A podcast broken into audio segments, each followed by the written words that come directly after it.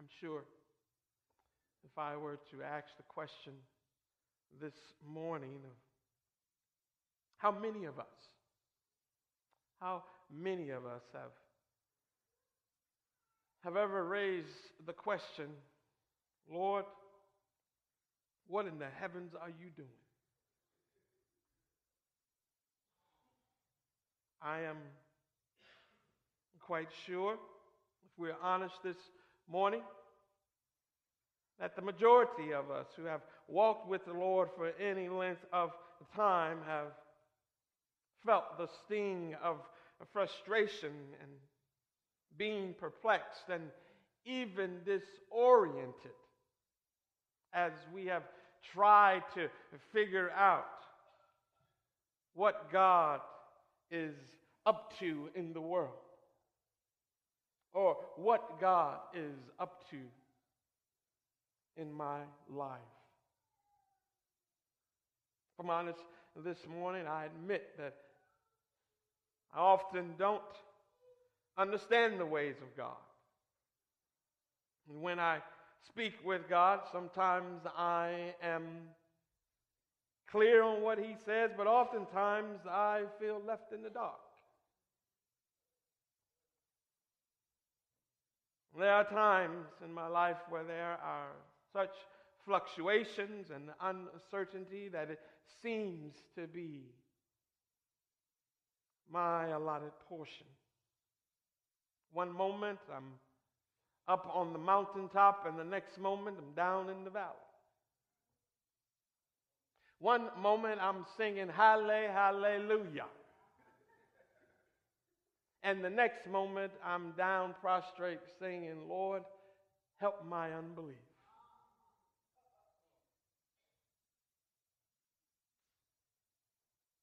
Was Frank Sinatra who said, That's life. That's what people say. You're riding high in April and you're shot down in May.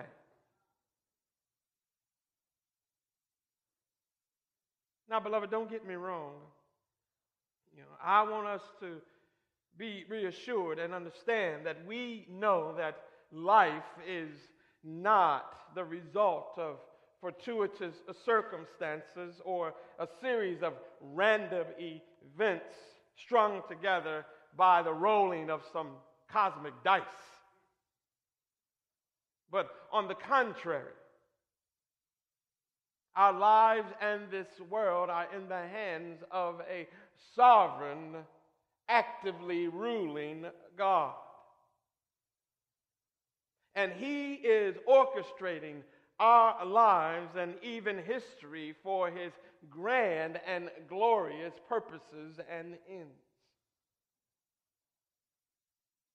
And yet, even though we know that, and even though we are assured of that, we still admit that there are times when we are left wondering, Lord, what in the heavens are you doing?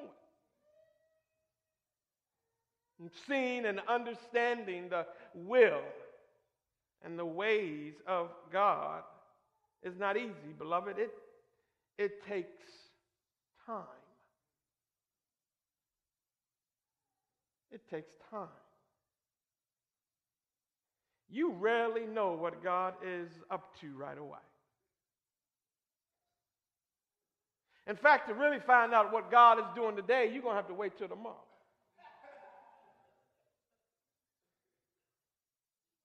And most of the time, it takes longer than just to, tomorrow because His wisdom is above our wisdom, and therefore it is so far above our wisdom, it is as if we're looking for a checker game and God is playing chess.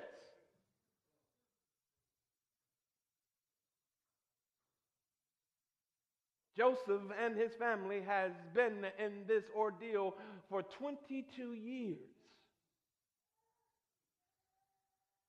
For 22 years, Joseph has been trying to figure out what is the Lord really up to here?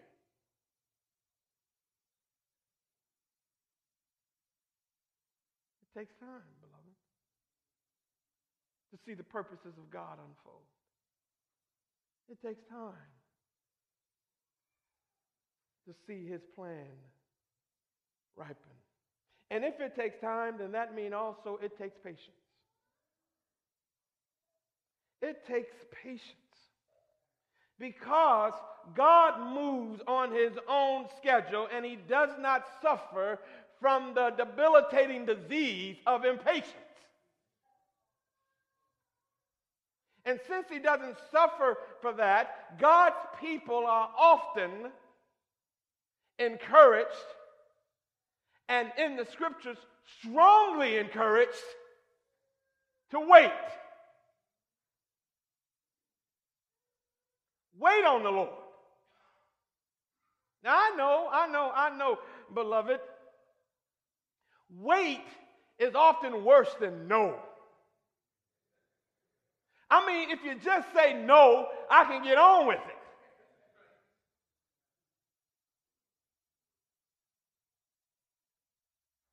But oftentimes, in the purposes and plans of God, God doesn't say no, He just says, wait.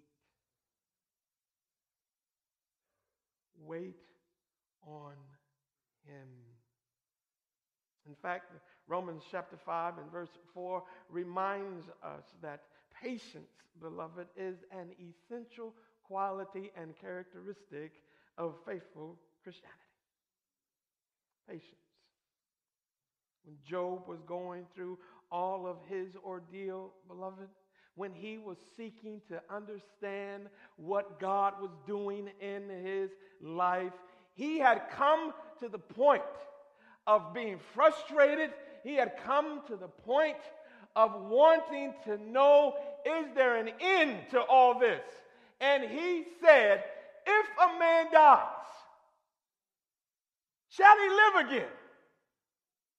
Because it seems to me that that's where I'm going.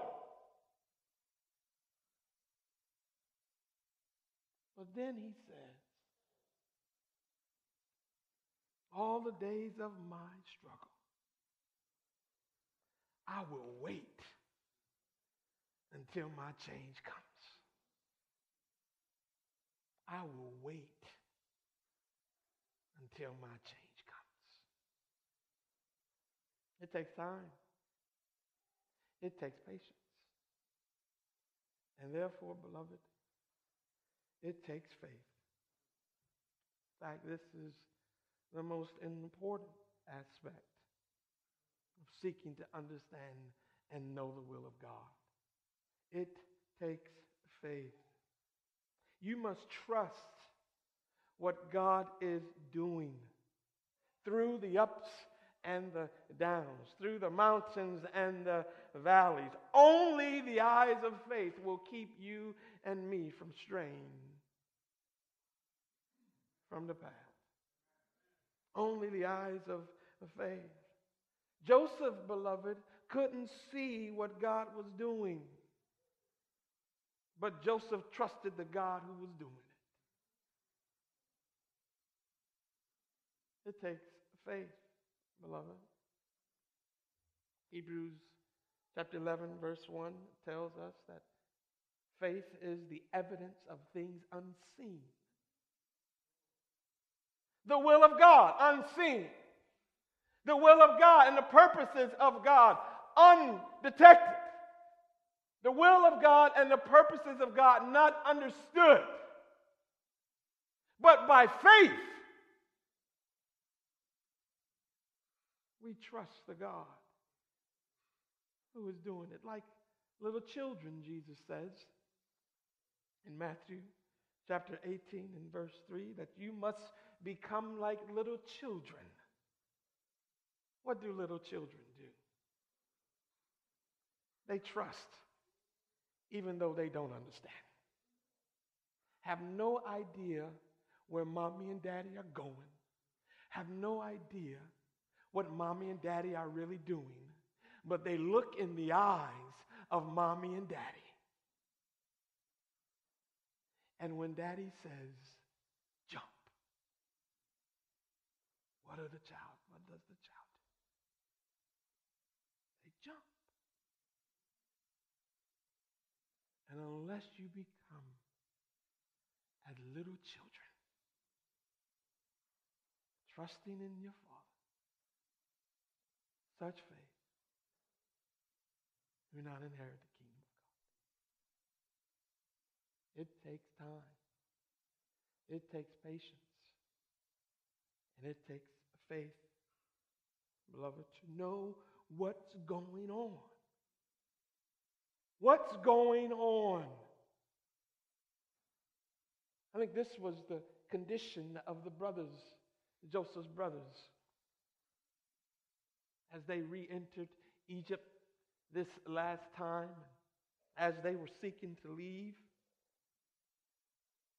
You know the story as we've been going over it. The brothers came back to Egypt. Why? They came back to retrieve their brother Simeon. And they came back to retrieve their brother Simeon, carrying with them their youngest brother in tow, Benjamin, the apple of their father's eye. But they brought him just as the prince of Egypt had required. And you can imagine, at least you should, that as they came back into Egypt, they came back with a bit of fear and trepidation in their hearts. They came back not knowing exactly what was going to happen. They came back. And as we say our last week, they came back in fear, but what they found was mercy. And yet, if we have any enlightenment and understanding, you and I know that we don't find mercy. As if it's a nut and we're some blind squirrels. You don't find mercy as much as mercy finds you, beloved. And not only mercy, but grace. But grace. They came back to Egypt with fear and trepidation. And what they received was mercy and grace. See that chapter 43 and verse 33, where the, Bible says, And they sat down before him, speaking of Joseph. And he sat them down, the firstborn, according to his birthright and the youngest according to his youth. And the men looked at one another in amazement. And portions were taken to them from Joseph's table. But Benjamin's portion was five times as much as any of the others. And they drank and were merry with Joseph. They drank and they were merry with him, turning their fear and trepidation into joy and rejoicing.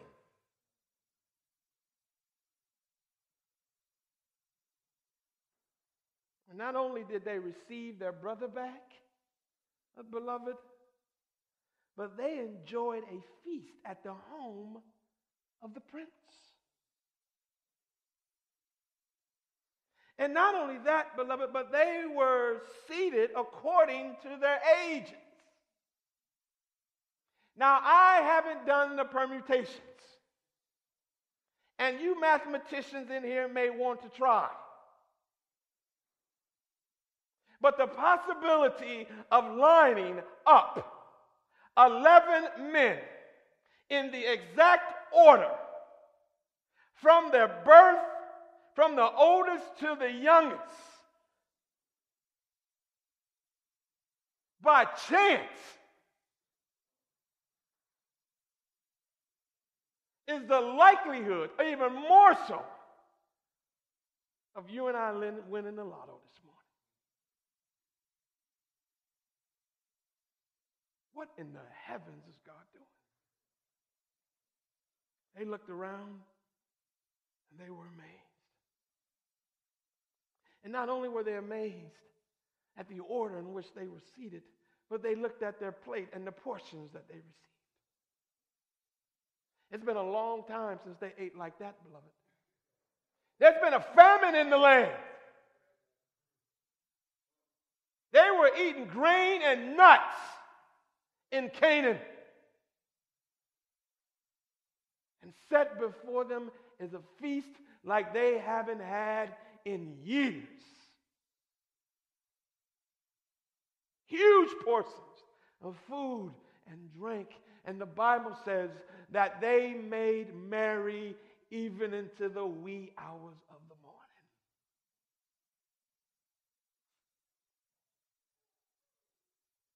When it was time to go home, you imagine they couldn't believe their fortune. They couldn't believe it.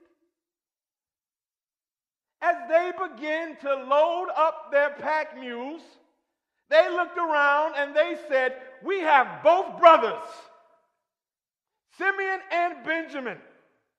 We have food, we have money, and we have full stomachs.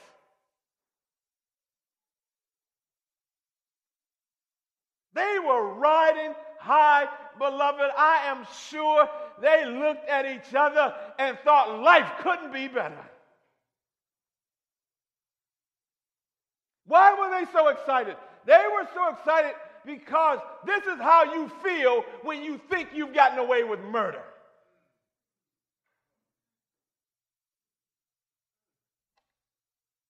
Tell the truth. This is how you feel when you think you've pulled the wool over everybody's eyes and you've gotten away with your sin.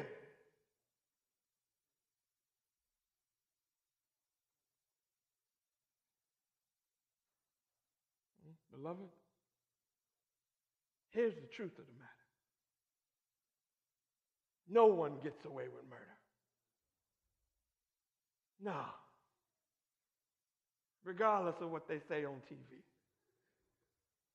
No one gets away with murder. God tells us in Numbers chapter 32 and verse 22 be sure, be sure that your sin will find you out. Nobody, beloved, nobody gets away with murder. All sin will be punished. All sin will be called into account, either, either in this life or in the life to come. All sin must be accounted for, and all sin must be paid for. And you either have that sin paid by Christ on the cross, or you will bear the weight of that sin in hell yourself. But all sin gets accounted for, beloved. Nobody ever gets away with murder. Here's the glorious thing, though God, in His mercy and His grace, gives you and I space to repent. That's what the Bible says in Revelation chapter, chapter 2 and verse 21. The Bible says that He gave that wicked woman Jezebel space to repent of her sins. And what did she do? The Bible says that she repented not. It wasn't because, beloved, God didn't give her time and space. And even now, he gave it to Joseph's brothers. He gives it to you me. But Joseph's brothers probably thought, beloved, that they were through with Egypt. When they got on those pack mules and started heading back to Canaan, I'm sure they didn't want to see Egypt again. They was not interested in talking to the man in charge anymore. They thought they were through with Egypt, but God was not through with them.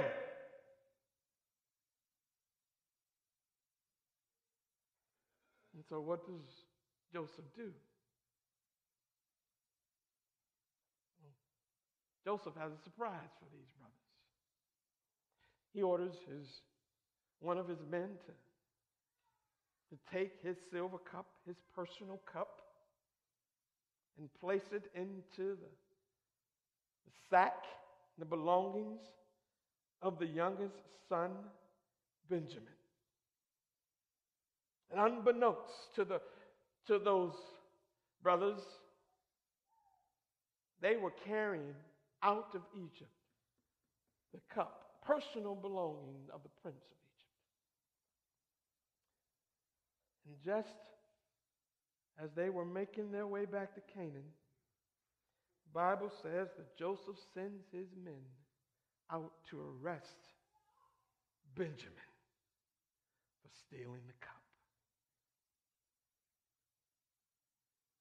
Now, when the brothers found out, beloved, that the cup, Joseph's cup, the prince's cup, was in Benjamin's sack, they couldn't believe it. I imagine they look at each other and they say, Are you serious? This cannot be happening. Look up to heaven and says, God, what are you doing? What is this all about? We were on our way home. All was well. We were on our way to see our father again. Our family was going to be reunited again, and everything was good. How dare you interrupt my life?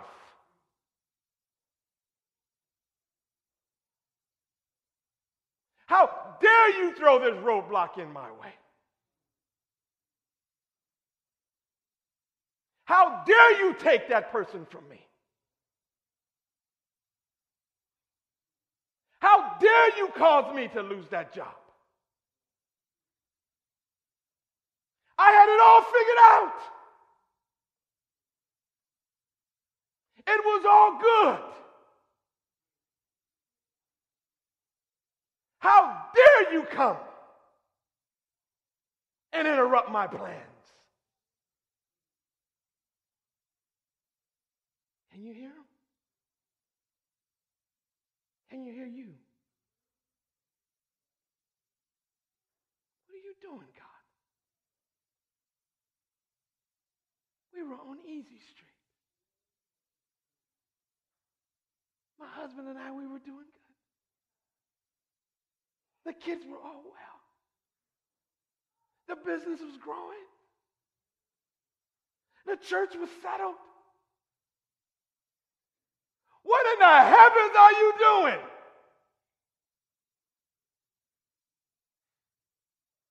Let me tell you what he's doing, beloved. Same thing he was doing to those boys. He is being good to you. That's what he's doing. He is being good to you. And I'm sure it didn't seem like it to them. But even in the midst of the test and the trial that were these circumstances, God was being good to the sons of Israel. You know why? Because all things considered, all things considered, Psalm 103:10 reminds us that he does not deal with us according to our sins or repay us according to our iniquities. In fact, beloved, as Job was going through all that he was suffering and enduring, one of Job's friends said to him, No, Job, that God exacts from you less than your sins deserve. Beloved, I want you to understand something. These guys experienced the goodness of God despite themselves. He was good to them in filling their bags. He was good to them in filling their stomachs. They were eating when they should have been starving. They were full when they should have been empty. They were laughing when they should have been crying. They were living when they should have been dying.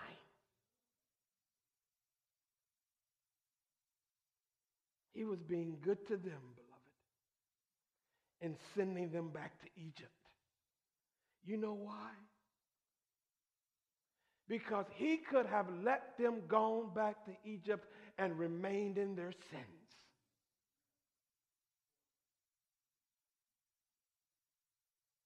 He could have left them in their sins, beloved. It may not seem that way to them. Oh, but God was being good to them. And Chuck Colson, Chuck Colson was the former special counsel in President Nixon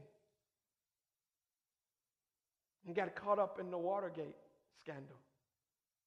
And because of Watergate, Chuck Colson went to prison.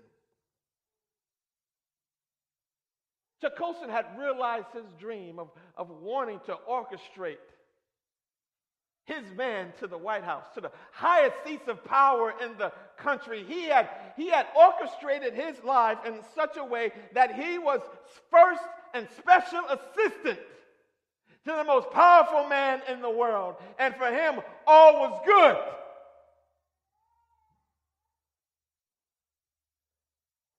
And then he was sent to prison. The shame of losing it all. He gets out of prison. And the Lord arrests his heart, grants him faith, and he began to trust in the Lord Jesus Christ and eventually started prison a fellowship, a ministry to those in prison that has continued to touch thousands and thousands and thousands of men and women around the world.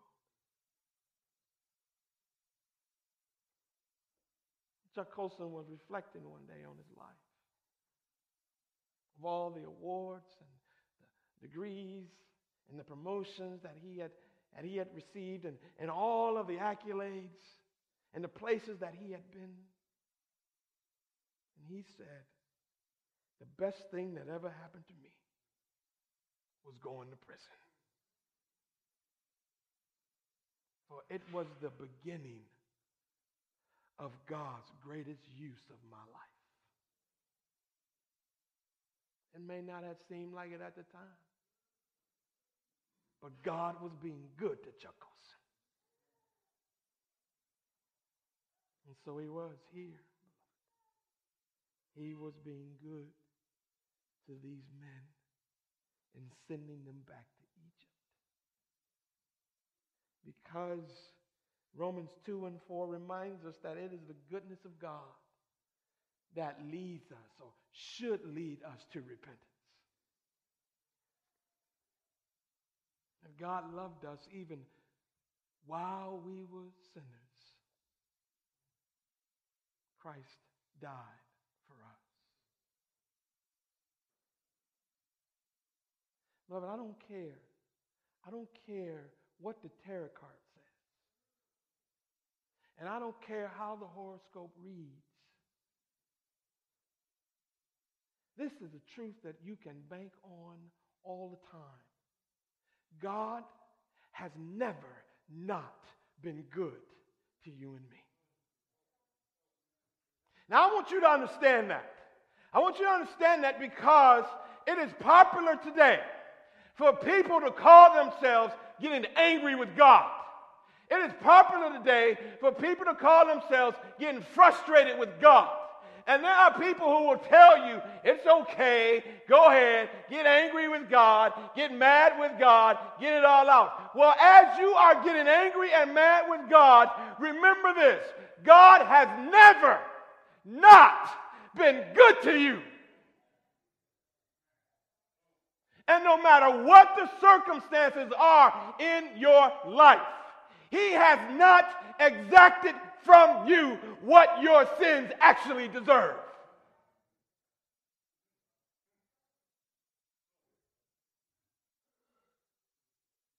You engage in that foolishness if you want.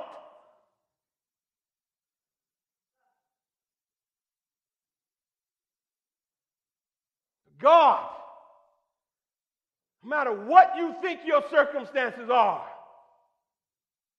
has been better to you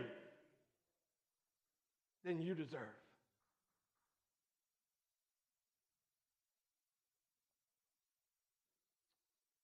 What is he doing? Regardless of what you think, he's been good to you. You know how he's been good to you? Because he's bringing you an end to yourself. That's what he's doing. He's bringing you to an end of you. Because, beloved, when you end, that's when grace and mercy begins.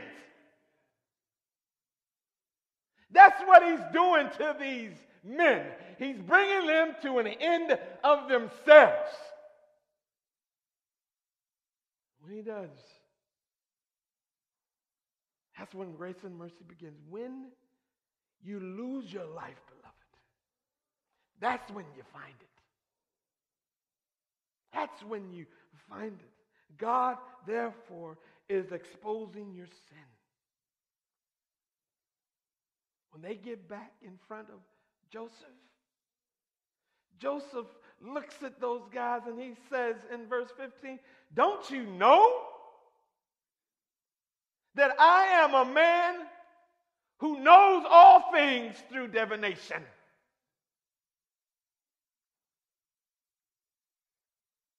Beloved, the truth of the matter is, it's not Joseph who knows all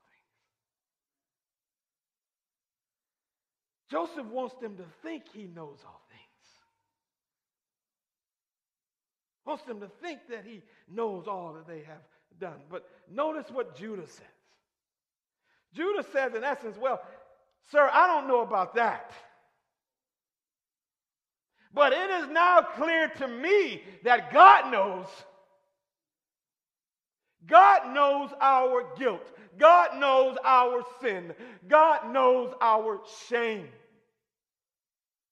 And therefore, He has brought us back here because we are guilty. We are guilty. And therefore, we will be your subjects. We will be your servants. We bow down before you and submit to the will of the Lord.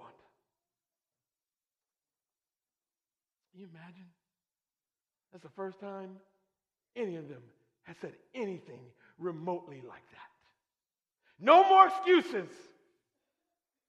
No more hiding. No more tricks.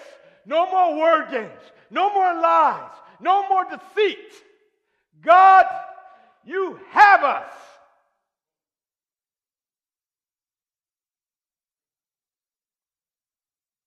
Notice what Joseph tells them. Joseph says, Oh, no, no, no, no, no, no, no, no, no, no, no, no, no, no. It's not going to be like that. I'm not going to hold you guilty for what your little brother did. No, I'm just going to keep him. The rest of y'all are free to go. The rest of you are free to return. And notice Judah.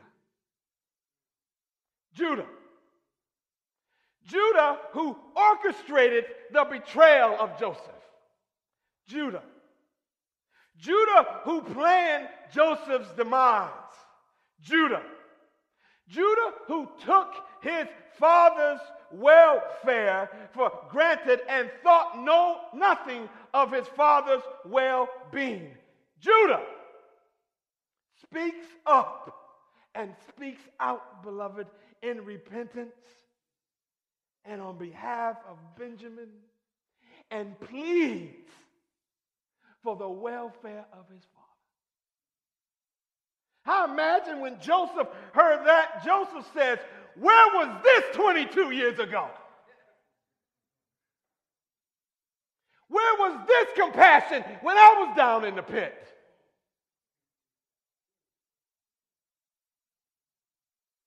Where was this desire to honor your father and to love your brothers when I was sold into Egypt?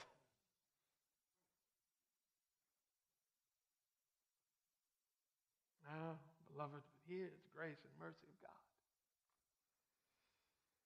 It's late, but it's never too late.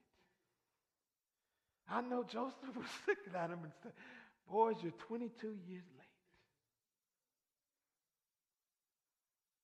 But God's purposes and plans ripen slow. And on our calendar, it might be late. But on God's calendar, it's not too late. It's not too late to turn. Beloved, if you can repent, it is not too late to repent. Did you hear what I said? If you can repent, then it is not too late to repent. If you can turn to God, it is not too late to turn to God. If you can ask for forgiveness, it is not too late to seek forgiveness. And so it was.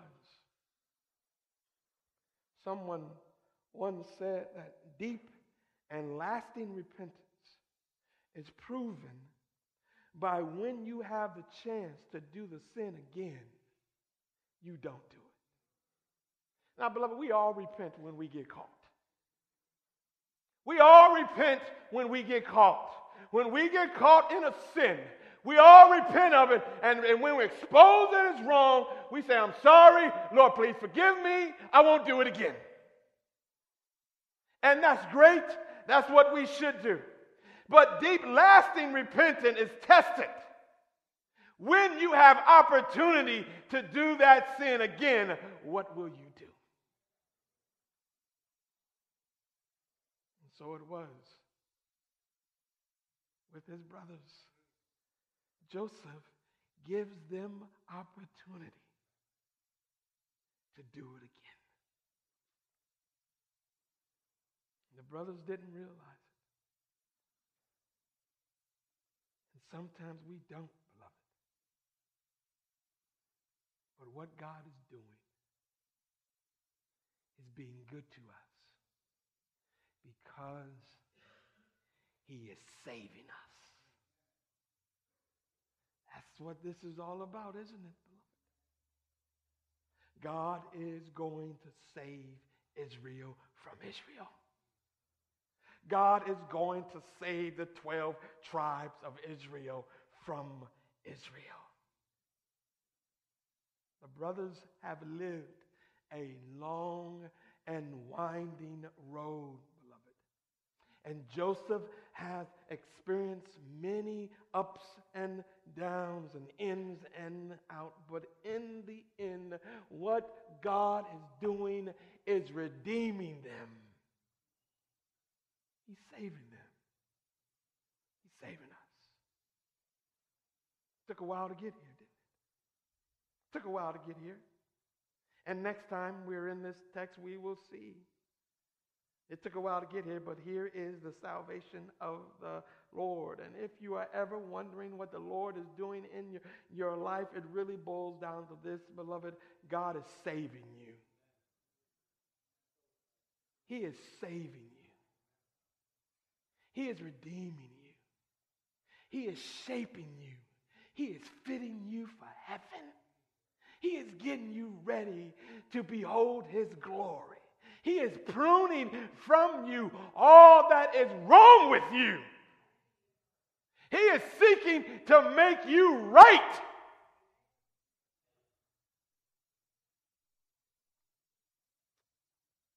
I know you and I think that saving you is simple. It's not. It's not. It's not. Saving the 12 tribes of Israel was not simple.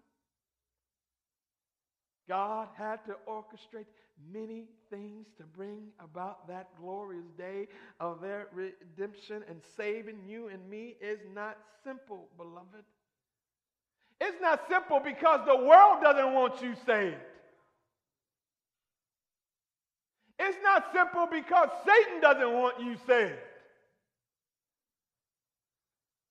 But more important than the world and Satan, it's not simple because you don't want you saved.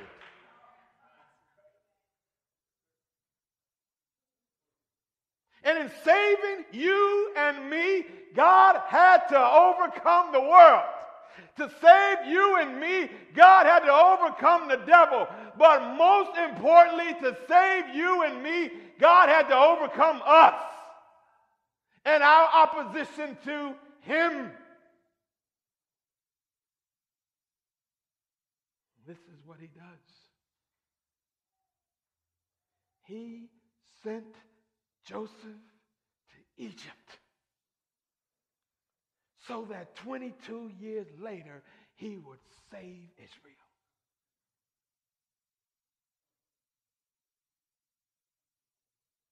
You understand that? You think it's simple? For Joseph to have suffered the loss of all for those past 22 years in order to save his brothers? You imagine how difficult that was? I got one that even trumps that. How difficult must it have been for Jesus to leave his heavenly Father and the glories of heaven and come into this world to save his sisters and brothers. To suffer the humiliation. To suffer the pain, to suffer the death of the cross, to suffer the shame, to die as a common thief on a cross for sins he never committed so that he might save you and me. Oh, beloved, it's with joy that our Lord came. But don't ever think for a minute that it was simple. Your salvation and mine are not. Not only must Christ come and suffer humiliation unto death, even death on the cross, but then the Holy Spirit has to come and open your blinded eyes and soften your, your hard hearts. And then you and I then have to acknowledge and see our need of Him.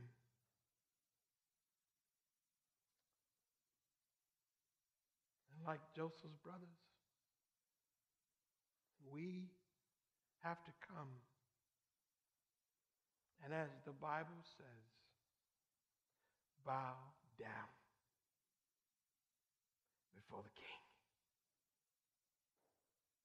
And say, like the brothers said to I'm guilty, Lord. I'm guilty. I have sinned and I'm guilty. I am your servant. I am yours, Lord. And I submit to you. Save me. Save me. And as we'll see next time, beloved, like Joseph, that's all Jesus wants to hear.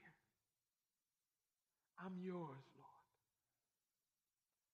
Save me. And the 22 years of toil will be exchanged for the joy of their salvation. And for the joy that was set before him, the Bible says the joy of our salvation, the joy of our eternal redemption. Our Lord endured the shame of the cross just to hear you and me say, We're yours, Lord. Save us. Save us. May that salvation be your strength this morning. May you say, Save me, Lord. Save me. Let's pray. Heavenly Father,